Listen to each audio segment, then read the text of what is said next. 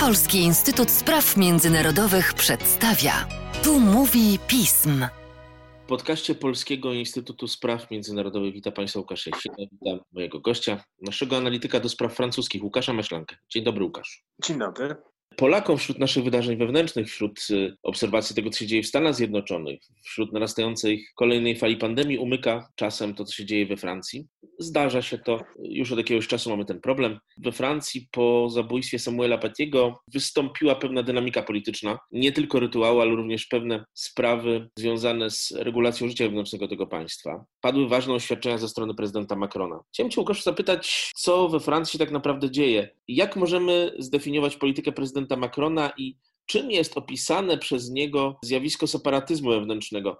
Wielu polskich publicystów międzynarodowych, zwłaszcza prawicowych, wypomina prezydentowi Macronowi, że nie chce używać słowa islamizm. O to pretensje mają również francuscy publicyści, francuscy politycy, centroprawicy i skrajnej prawicy.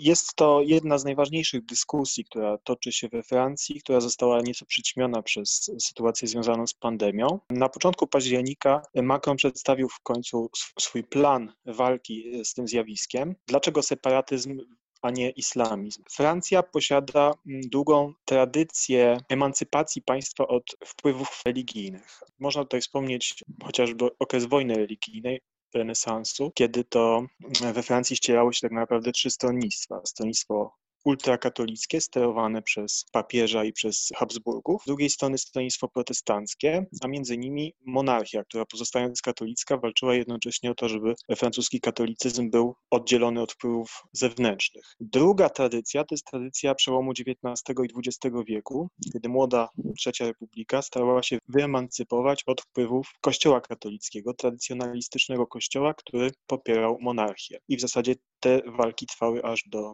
II wojny światowej, kiedy ten spór się uspokoił. Po II wojnie światowej monarchizm we Francji był już zjawiskiem marginalnym. I właśnie w tę tradycję Macron wpisuje obecnie konieczność walki z nowym zjawiskiem, zjawiskiem separatyzmu ludności wyznania muzułmańskiego, która nie identyfikuje się z zasadami Republiki Francuskiej, z laickością państwa, nie chce integrować się ze społeczeństwem, woli pozostawać w swoich wspólnotach religijnych i narodowościowych, co niestety czasami przybiera formy gwałtowne, formy przemocy, ale przede wszystkim też szkodzi tej ludności, ponieważ obniża ich szanse na awans społeczny w społeczeństwie francuskim. I żeby przeciwdziałać temu, Macron przedstawił taki czteroczęściowy plan, który ma zarówno swoją część wewnętrzną, jak i część międzynarodową. Znaczy, z jednej strony Macron chce walczyć z tymi wszystkimi zjawiskami, które prowadzają we francuskim życiu społecznym podziały religijne. Na przykład na przykład menu religijne w stołówkach szkolnych, na przykład oddzielne godziny dostępu na pływalnie dla dziewczyn i chłopców.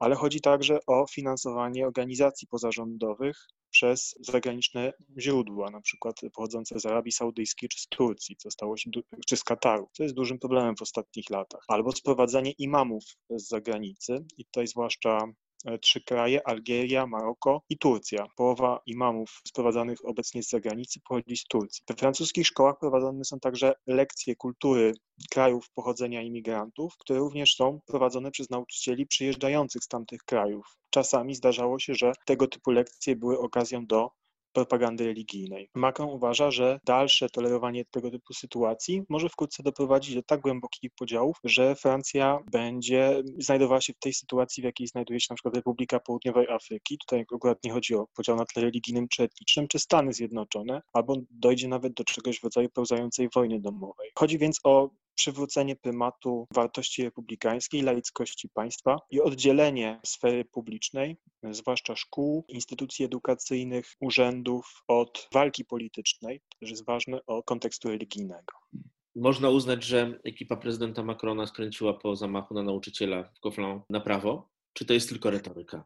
Ten skręt naprawdę dokonuje się już od wielu miesięcy. Macron jest świadomy, że w wyścigu prezydenckim w 2022 roku z dużym prawdopodobieństwem zmierzy się z kandydatem prawicy. Pytanie, czy to będzie kandydat skrajnej prawicy, czy umiarkowanej. I rzeczywiście zabójstwo Samuela Patiego doprowadziło tutaj do pewnych takich kroków, które można określić jako historyczne. To minister spraw zagranicznych powołany latem tego roku, Gérald Darmanin, znany był wcześniej już ze swoich poglądów zbliżonych do prawicowych. W zasadzie jego retoryka nie różni się od tej, którą stosuje centrum centroprawicowa partia republikanów, czyli ta partia postgolistowska, no, a po zamachu na Patiego zbliżyła się do retoryki partii Marine Le Pen. Zaczął zwracać uwagę na to, że we Francji jest zbyt dużo sklepów z żywnością halal, że jest ona zbyt eksponowana, że te tradycje komunitarystyczne wysuwane są na, na czoło i tutaj przeciwnicy polityczni Darmanena zaczęli zwracać uwagę na to, że jakby te, ta jego gorliwość może być spowodowana tym, że chce zamaskować niedociągnięcia podległych mu służb, które doprowadziły do e, tej tragedii. Tutaj Macron stawia jakby, chce działać dwutorowo, to znaczy z jednej strony podkreśla istotę laickości państwa, z drugiej strony sięga do pewnej argumentacji, która do tej pory była zarezerwowana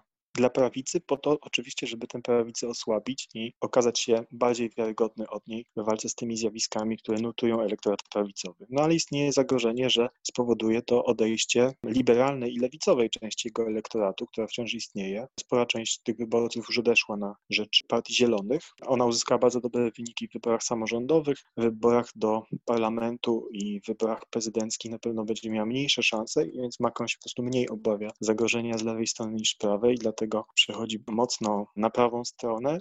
Pytanie, czy mu to nie zaszkodzi. Bardzo mądre pytanie. Chciałem Cię jeszcze zapytać o, o społeczność czeczeńską we Francji. I ta społeczność istnieje, jest społecznością odrębną, podejrzewam, w stosunku do innych społeczności muzułmańskich, jednak bardzo związaną ze sobą, z tradycjami czeczeńskimi ma to jednak pewien związek. Czeczeńcy wszyscy, Czeczeni mieszkający we Francji wodzą się jednak z Rosji. Mieli pierwotnie pewnie rosyjskie obywatelstwo, są osobami jakoś dotkniętymi mniej lub bardziej przez rosyjską politykę wobec tego regionu Kaukazu. Czy mamy dowody przynajmniej na to, że Rosja wpływa jakoś na tą społeczność, na jej nastroje, na zmiany tych nastrojów? Rzeczywiście media francuskie bardzo zainteresowały się społecznością czeczeńską. Nie pierwszy raz w tym roku. Do pierwszej takiej fali zainteresowania doszło w czerwcu, kiedy na przedmieściach Dijonu w Burgundii doszło do rozruchów z udziałem społeczności czeczeńskiej. Natomiast drugim takim właśnie bardzo Głośnym wydarzeniem było to zabójstwo francuskiego nauczyciela dokonane przez urodzonego w Moskwie Czeczena, posiadającego nadal obywatelstwo rosyjskie, ale od wielu lat nie mieszkającego już ani w Czeczeniu, ani w Rosji, nie mającego nic wspólnego z tymi krajami. On się zradykalizował we Francji. Jaki jest problem z Czeczenami? Po pierwsze, dokładnie nie wiadomo, ilu ich jest we Francji.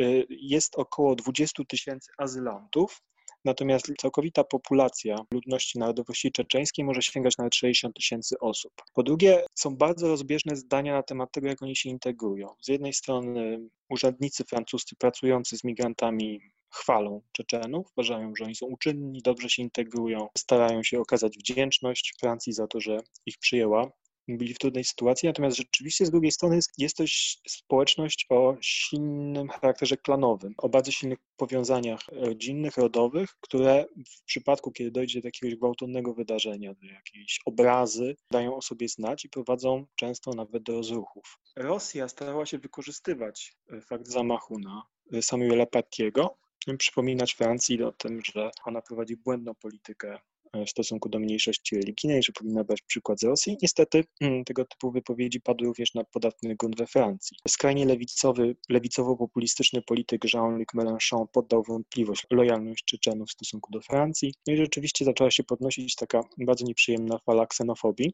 w stosunku do tej grupy narodowościowej, która jednak już została powstrzymana przez władzę. To znaczy jednak pojawiło się także w mediach, w tym mediach publicznych, dużo publikacji niuansujących całą tę sprawę, przedstawiających los narodu czeczeńskiego zarówno w okresie stalinowskim, jak i w okresie dwóch wojen, które zbuntowana przeciwko Rosji Czeczenia z nią prowadziła. Dlaczego ci uchodźcy pojawili się w Europie i, i tak dalej, i tak dalej. Zaraz po zamachu decyzję o tym, żeby udać się do Moskwy podjął minister spraw wewnętrznych, wspomniany wcześniej Dermanin. Chciał negocjować z Rosją mm, readmisję zradykalizowanych Czeczenów. W ostatniej chwili z, nie, z nieznanych powodów wizyta została odwołana. Nie wiadomo, czy to COVID, czy, czy jakieś inne powody. W każdym razie dzień po tym, kiedy ona miała dojść do skutku, Ramzan Kadyrow bardzo agresywnie zaczął wypowiadać się o, o Macronie, zaczął go posądzać o nienawiść do islamu i przyłączył się jakby do tej nagonki prezydenta Turcji, która, który prowadzi jakby wojnę religijną, swoistą wojnę religijną z Macronem za to, że poparł on publikowanie karykatur Mahometa. No i Francja w ogóle znajduje się w tej chwili w dość trudnej sytuacji, jeżeli chodzi o relacje ze światem islamu, z państwami arabskimi, państwami islamskimi, które są dla niej przecież ważne, dla jej polityki zagranicznej. Wydaje się, że tutaj nie ma dobrego wyjścia, ponieważ z jednej strony Francja musi opanować sytuację wewnątrz swojego kraju, nie może pozwolić na zdominowanie jej przez retorykę tej czy innej mniejszości religijnej czy narodowej, ale z drugiej strony jej polityka zagraniczna może zostać narażona na bardzo silne wstrząsy, jeżeli będzie dalej kontynuowała ten swój kurs pewnej konfrontacji z islamem. No cóż, bądźmy szczerzy, sprawa relacji z państwami islamskimi jest dla Francji bardzo ważna też z powodów wewnętrznych. Co nam troszkę opisałeś. Cóż, taki już mamy rok 2020 i Francja nie mogła być od pewnych problemów wolna. Dziękuję Ci bardzo, Łukasz. Dziękuję, do widzenia.